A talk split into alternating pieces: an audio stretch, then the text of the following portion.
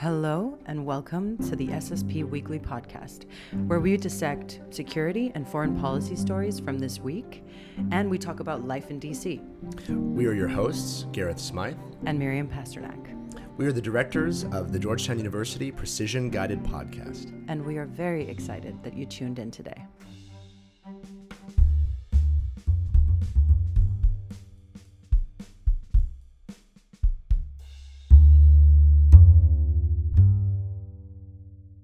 Good morning, Gareth. Miriam, good morning. Welcome back after the Thanksgiving break to the weekly episode eight. I can't believe it's been two weeks since we uh, joined together on this podcast. I know, I know. We're going to have to get back into the rhythm. Well, in the spirit of journalism, I have a hard hitting question for you, yes. Miriam. Is the Precision Guided podcast in your Spotify wrapped?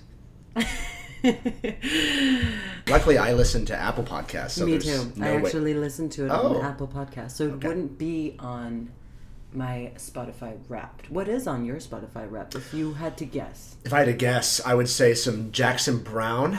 Oh. For the uh, for the more uh, contemplative days. Mm. Um, you had to get that word from somewhere. In deep in the recesses of my mind, and then a lot of Aretha Franklin and Dinah Washington for the mm. happier days. So that'd be my guess. Yeah. Mm, mm. Yeah. I mean, uh, I was pretty happy with my Wrapped. Okay. I was I was I was happy enough that I'll accept it, but I won't. I won't speak publicly on it. well, luckily we're recording a podcast right now. All I'm saying is I'm glad I have Apple Music and Apple Podcasts. Me too. But thank you to the folks at Spotify for allowing us to host our podcast on your platform. This introduction is a it's a mess, but welcome back. To, it's in the spirit of the holidays. In the spirit of the holidays, because it is December. That's hard to believe. I know. So, a lot, of course, has been happening in the Thanksgiving break. Mm. And while there were a lot of topics we could cover this week, among others, of course, the ongoing Israel Hamas conflict and the now current ceasefire. This week we're focusing on something slightly different, but certainly not less important. Gareth, what is it we are discussing this week? Well, Miriam, I wanted to check back in on the war in Ukraine. Mm-hmm. Obviously, the world has been understandably focused on the issues that are happening in the Middle East. But as that's been going on, there's been a lot of developments in the Ukrainian Russian conflict. Yeah. And so I wanted to check in with Arjan van Tongerlo, who is the GSSR's associate editor for Europe and Central Asia, mm-hmm. to catch up on the war in Ukraine. It's a really interesting episode. We cover the current state of the Russian tactics, the Ukrainian tactics, the Western equipment or lack thereof, and the effect that that's having on the on the conflict. We also talk about, and this is really why I wanted to seek out Arjan's perspective, was we talk about the recent elections in the Netherlands mm-hmm. and how the uh, securing of a majority of seats from the far right populist party. What are the implications of that on uh, potential Dutch aid to Ukraine or kind of overall broader EU aid to Ukraine. So it's a really fascinating discussion about the electoral implications. Right. No, that is really fascinating and interesting right now. I think it came as quite a shock. I know reading a lot of European news outlets, um, the success and the victory of Geert Wilders. So I'm really Geert Wilders, um, of course, being the the victor of the election especially following some some of the other European elections that have been happening these last few weeks, and that we've also covered on the podcast, including the the Polish election. So um, I'll be very interested to hear what Arjan has to to say about that, both for the Netherlands, but also for the Ukraine conflict and its importance in Europe. Well, and I, for one, was surprised about how much play the results of the Dutch elections received in the United States. This is not a country that uh, really focuses a lot on um, international elections, uh, and and yet the way that it was covered was very similar to the way that the French elections a couple of years ago were covered. Um, between, what do you mean? I mean, I received probably 15 news alerts about the results of the election, mm-hmm. uh, and it was also covered on several of the major news programs that are in the country on the television. And so I was surprised that the election received that much coverage in the U.S. Sure, yeah. But one thing that was not necessarily in the headlines of that election was the need for the far right populist party that was elected to have to form a coalition. Yeah. And so one really interesting thing that Arjan does, and as only a person from that country could do with mm-hmm. with the texture that he provides, is he speculates about what policy platforms that party is going to have to moderate in order to form a coalition. And as you'll see from our discussion, one of the things he thinks that they'll moderate is their stance on not providing aid to Ukraine, which was very interesting to hear. For sure. Sometimes in the U.S., um, especially European elections, are covered as if there is one definitive winner, as there would be in the U.S. Uh, Yeah. after winning a primary, right? And so, just as, as we discussed in the in the episode about the Polish elections, just because Donald Tusk is the victor of the election doesn't mean that he's going to be prime minister. It also doesn't necessarily mean that he's going to get all his all his policies through. So, coalitions are. Uh, the second round of what's interesting in European elections. Absolutely, that's well put. Um, another thing that Arjan and I talk about is the is the stances that Ukraine and Russia have taken on the Israel Hamas conflict. Yeah. and he kind of ties that to some triangulation that both uh, Ukraine and Russia have had to do in their public statements about that conflict in the Middle East. So, a, a really interesting conversation that covers a, across the spectrum of, of the discussion. Absolutely. Yeah. No. Let's uh, let's jump into the conversation, shall we? Fantastic.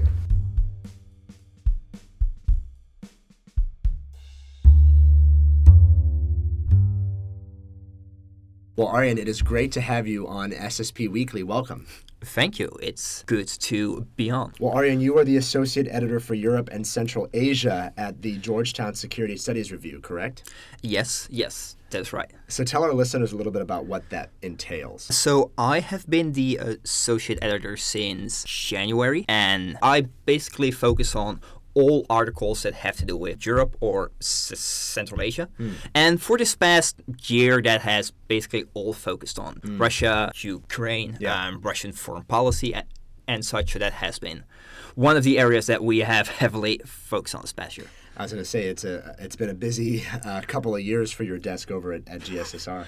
Um, so obviously, this podcast, as well as kind of any other security publication in DC, has been rightly focused on the conflict between Israel and Hamas happening in the Middle East. But of course, as you noted, uh, this conflict between uh, Ukraine and Russia, which is extending into its 22nd month of full scale Russian invasion, this has gone on in the background, and there's actually been some very significant developments. Uh, both on the Russian and on the Ukrainian side in the interim while we've been focused on Israel. Is that correct? Yes, yes. Oh, that is certainly correct. So give us just kind of an overall uh, status update on the war. What do the sides look like now, and, and really what has changed since October 7th? So this past summer in June, Ukraine started their big counteroffensive, which I will say has somewhat stalled.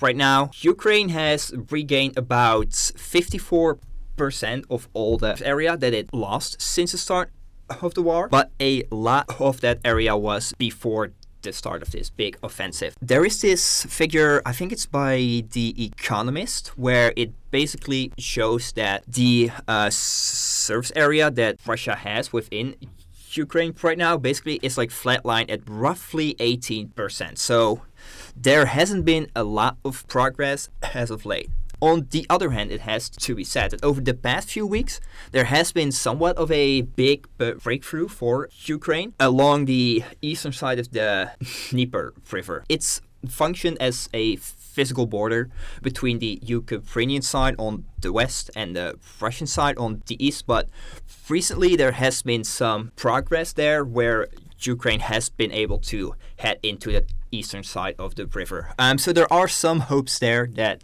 Ukraine may be able to advance, but it has to be said that we are heading towards winter, and history has shown us that fighting the Russians in the winter is not an easy task by by any means. Um, so it has to be seen how that will go. Other than that, it has really sort of turned into a stalemate. Russia has been able to really fortify its defenses, while Ukraine had to wait for their equipment to be sent. Um, so there, there is somewhat of a stalemate at, at this point in time.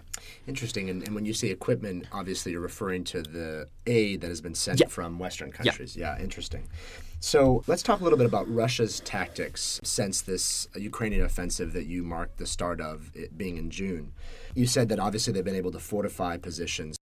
Russia really settled down in the eastern area, which is at the same time also one of the bigger areas for Ukraine's grain production. So there may be some sort of um, overlap there. But Russia right now really has an incentive to turn this into a stalemate and really to draw out this war. They are hoping and to some extent already seeing that the support from the West isn't the same as it was earlier on in terms of, you know, aid that's being sent, even just what's being said by certain politicians. And at the same time, they are also hoping to see what happens next November in the US elections and seeing where it goes from there.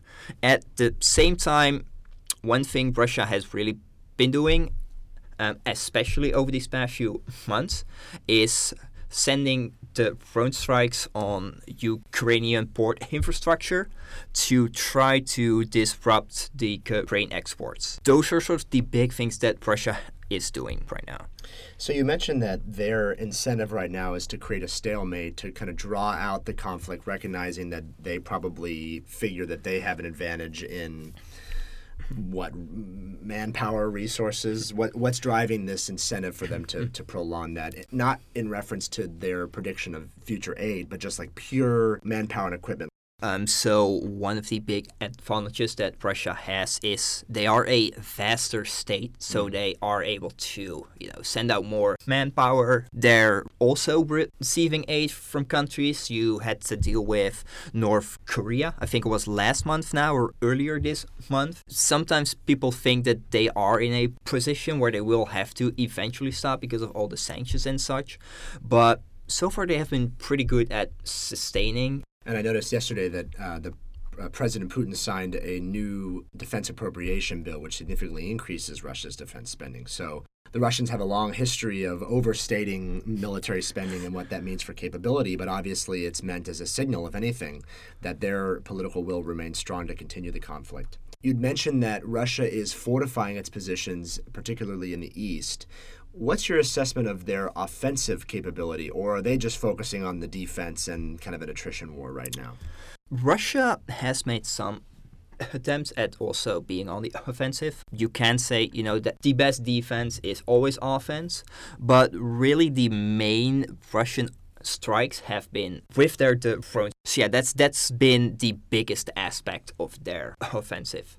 And these drone strikes that you mentioned, which obviously is kind of an asymmetric advantage, right? Like they can get these cheaply made drones from Iran and they can target uh, from the sky, right? Given the fact that no side really has air superiority.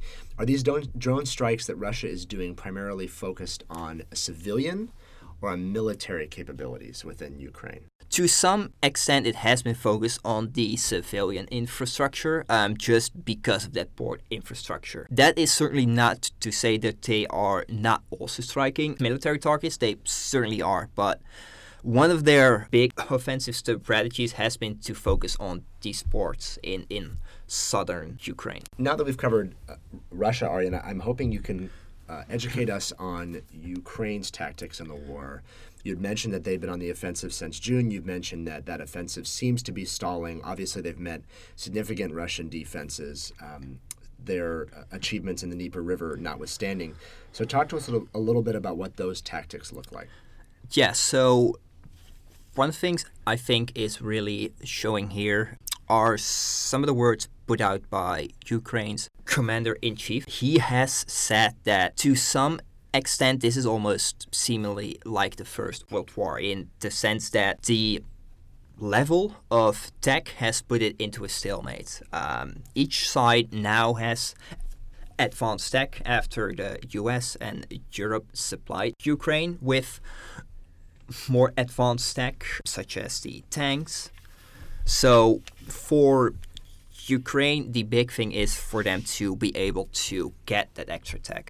This is where Ukraine really is trying to find something similar to what the US would call an offset strategy, uh, which is basically if you are dealing with an enemy that is superior in terms of the manpower, you have to find some sort of other advantage to offset that superiority. So, Ukraine's commander in chief has called for extra high tech defense air power, electronic warfare such as signal jammers to offset the massive Russian airstrikes, uh, the drone strikes.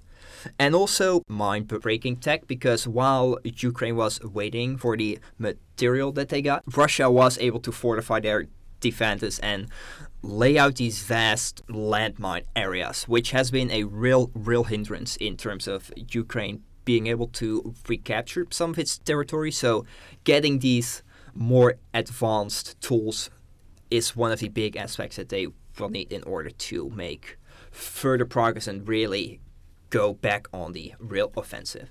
Well, and it's really interesting that you characterize their strategy as an offset strategy because obviously, to American force planners whose first and second offset strategies in the 50s, 60s, and 70s uh, was also oriented against a Russia that seemed to have a conventional superiority in terms of uh, manpower and um, and number of armored units. So it's really interesting that you characterize that as an offset. I'd like to now shift Arjan to talking a little bit about the status of the support that Ukraine is getting from its partners. Obviously, there's been a lot of discussion here in the United States about the role of the conflict in Israel and the potential for that conflict to take away from providing Ukraine the aid that it needs. Obviously, Congress has struggled passing aid for Israel and Ukraine and Taiwan in the context of uh, a deal needing to happen between the Republicans and the Democrats on certain domestic mm-hmm. priorities. But what do you think the role of the Israel conflict has had in the Ukrainian offensive or in the war in, in, in general? I think it has had a bigger impact than is sometimes uh, seen hmm. in, in, in the mainstream media. So, the one aspect of it, of course, as you said, is the funding aspect.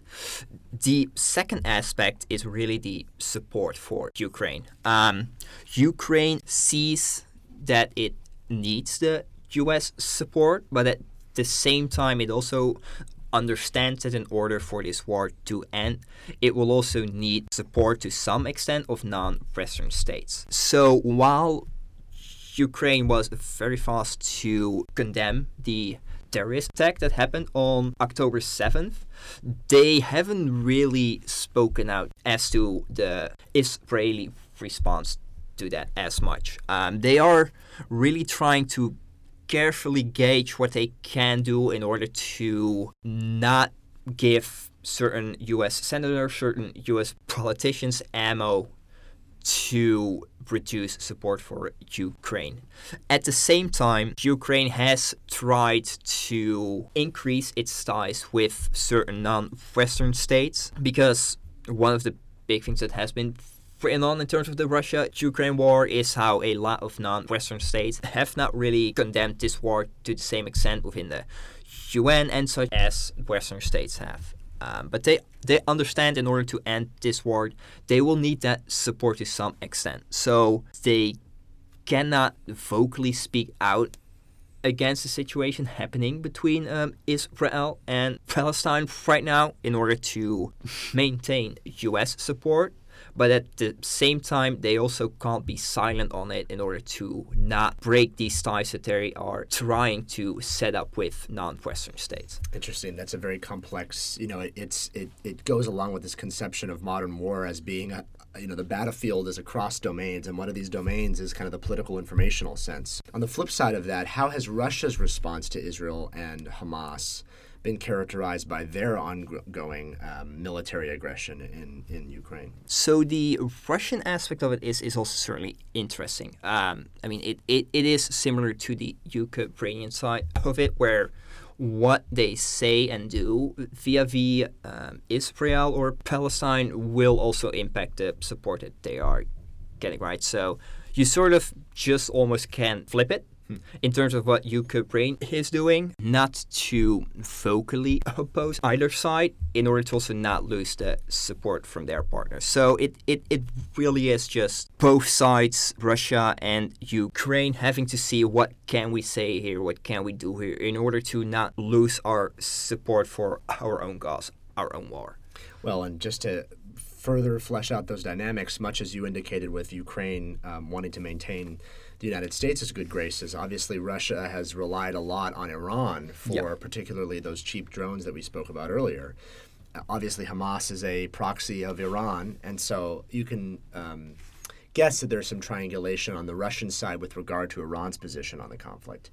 Uh, it was interesting in a previous episode of this podcast, Miriam and I talked about the bet that Israel had made with Russia and China and how that bet seems to have been misplaced given the Russian and the Chinese reaction uh, to the conflict. So it's interesting that you bring up those dynamics now. Your expertise, both within GSSR but also personally, uh, is with uh, Europe and the European continent. And there was a, a pretty impactful election that got a lot of play here in the United States with the implication, right? The election of kind of a far right populist party with, I think, the majority of the seats in parliament although they still need to form a government in, in coalition with another party. But can you talk us through what the implications are of the Dutch election for potential European support for Ukraine or kind of orientation on the war? So the big victor was the PVV party, the Party for Freedom, uh, which is a more right wing populist party uh, speaking out against the EU. The PVV winning is definitely not good in terms of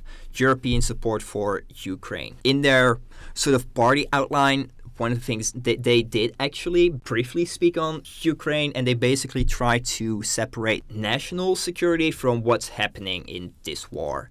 So they are vocally opposing sending extra aid. Now, the second side of this is that it will not be easy for them right now to form this majority coalition.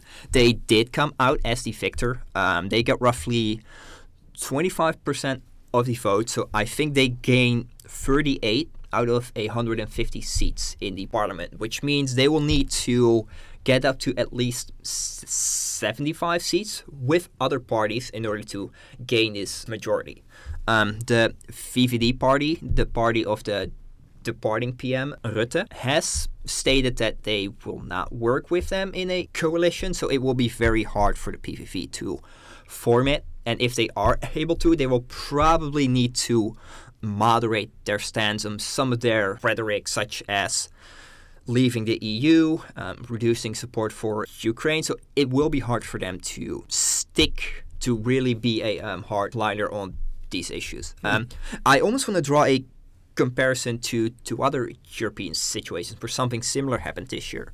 In Spain, you had it happen where a more right wing party won right, but they were unable to form a majority, and basically a left wing party stepped in and filled that void and was able to form a coalition. A similar thing happened in Poland this year. While you know, it was celebrated as a big victory for the left. The party that was the biggest was still the right wing party that has been ruling for the past eight or so years. But because these other more moderate, more left wing parties were able to gain a majority. They were able to form a cabinet. So I am not saying that something similar will happen for us because there isn't really any way or any viable way to form like a really left wing majority the PVV will probably have to step down on some of its stances if they want to to rule.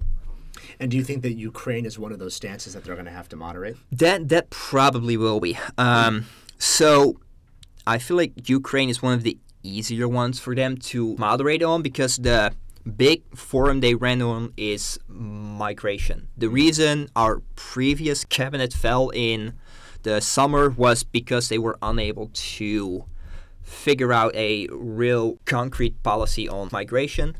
And the PVV was able to sort of step in, run already on a somewhat more moderate platform than they would otherwise do. So they are more likely to fixate on these bigger national issues and then reduce their stance on issues such as A2 Ukraine. And what do you think is the reaction in some of the bigger European Union member capitals to this Dutch election? You know, I'm thinking Germany, I'm thinking France. Um, you know, how have they assessed what it means potentially and, and what the effect on Ukraine might be? I actually sort of want to touch upon some of the um, other states that maybe more agree with with the victor of this election. Good. Specifically, one of the European leaders that spoke up for this and saw this as a victory was the leader of Hungary, Viktor Orban, which ties back into the Ukraine piece. He's one of the leaders that is now focalizing that he may want to stop extra aid going to Ukraine or basically stop Ukrainian ascension into the EU. So while on the one hand, certain European states, European leaders certainly won't be happy with this outcome, think of France, where for the past two or three cycles, the person that has been the biggest opponent of Macron has been a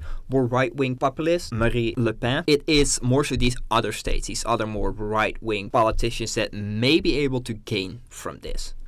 So you mentioned uh, Ukrainian ascension to the EU.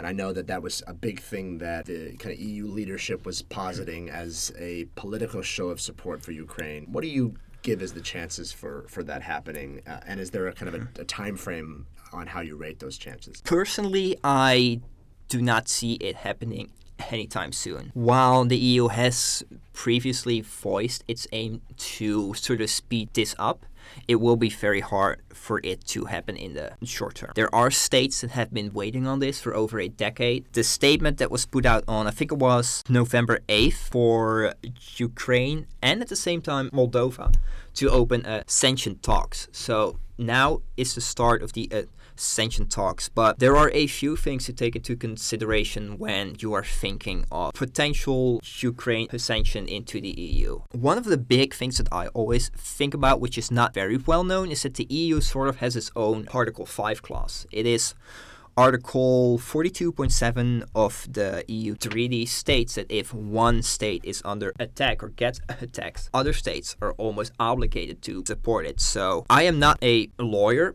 so I am not sure if there's any way this can be different if a state gets into the EU that's already in a war, but there is a chance that based on Article 42.7, if Ukraine does join the EU, that all of a sudden all of these EU states are also somewhat in a war with Russia. There are a few other issues that would come into play in terms of finances, funding.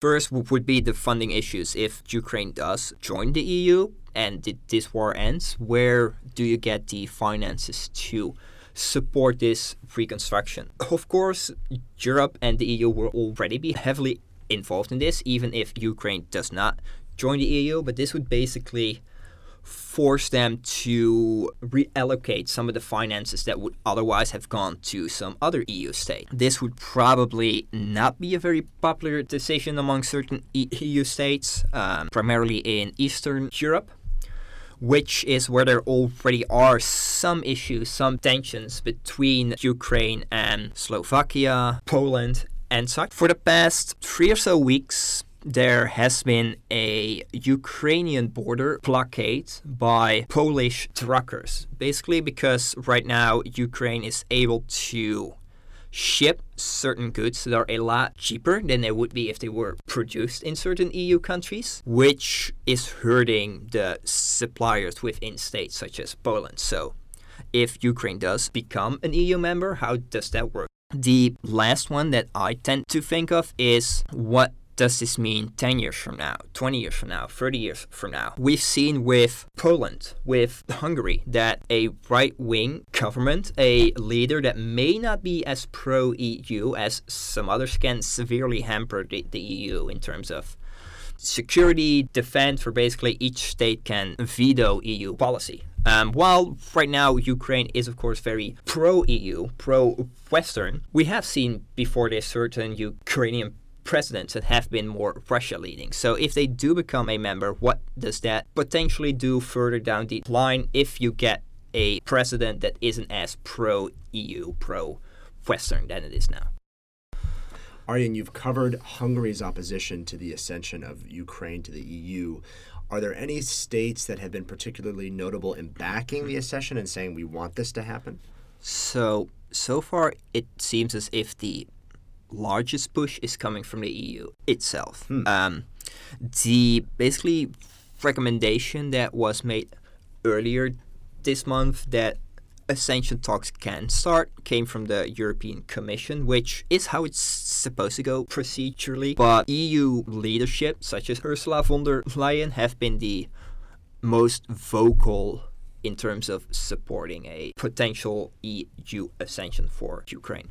Interesting. And what do you think the dynamics of that are? Should we read into the fact that there's been no kind of national call for uh, Ukraine to join from from other nations? I mean, there there certainly are some states that support it more than others, which you will have with any big EU issue just because there are 27 states and each state has their own interests. The states that will likely have the biggest opposition to this are the states that would probably lose some of their own funding, which would have to go to Ukraine if it joins. So it is these states that will probably end up having the biggest vocal opposition to a EU sanction for Ukraine.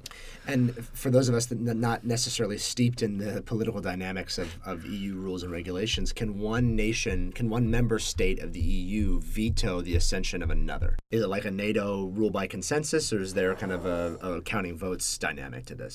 Yes, that is an option. Um, so, in order for a state to become an EU member, it first has to have the entire European Parliament vote on it. But then at the same time, each EU state is able to veto it. So this is mm. also where the Hungary piece comes into play, where they can potentially veto it even if all other states want Ukraine to join. That's really interesting, and I think speaks to your concern about the dynamic between some of these Eastern European states and, and Ukraine's accession. Well, Arjan, you have uh, educated our listeners immensely, not only about the status of a very, very important conflict for global security, but also on some of the finer points on European uh, politics and the dynamics between some of the recent elections in Europe. So, thank you so much for your time and your expertise. Thank you.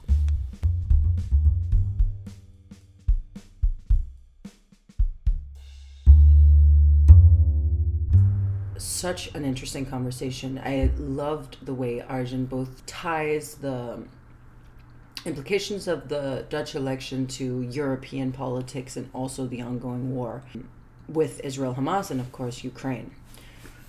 One thing that I found especially interesting was his thoughts on the war being using offset tactics. Oh, yeah, the offset strategy that Ukraine is pursuing, right? Yeah. What are your thoughts on that?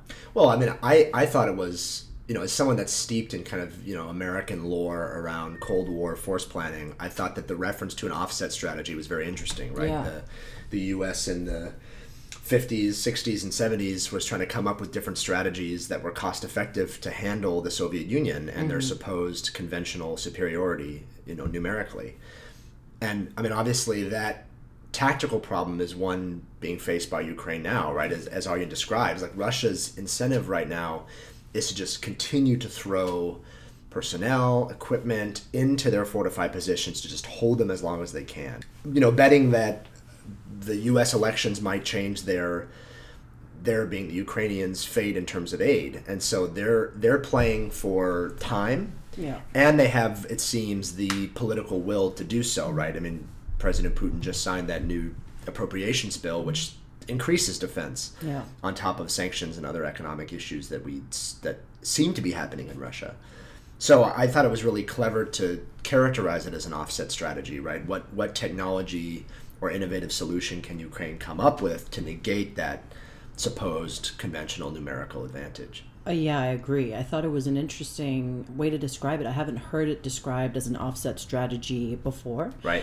As we've discussed before on this podcast, you know, a real fear is is fatigue of the Ukraine war within many nations, including the U.S., of course, and so describing it in a different way than solely a stalemate that only Russia will continue to focus on might be a smart move in the rhetoric and the narrative surrounding the conflict. So.